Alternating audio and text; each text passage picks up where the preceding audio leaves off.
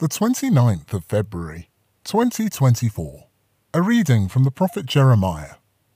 A curse on the man who puts his trust in man and turns from the Lord. The Lord says this A curse on the man who puts his trust in man, who relies on things of flesh, whose heart turns from the Lord. He is like dry scrub in the wastelands if good comes, he has no eyes for it. He settles in the parched places of the wilderness, a salt land, uninhabited. A blessing on the man who puts his trust in the Lord.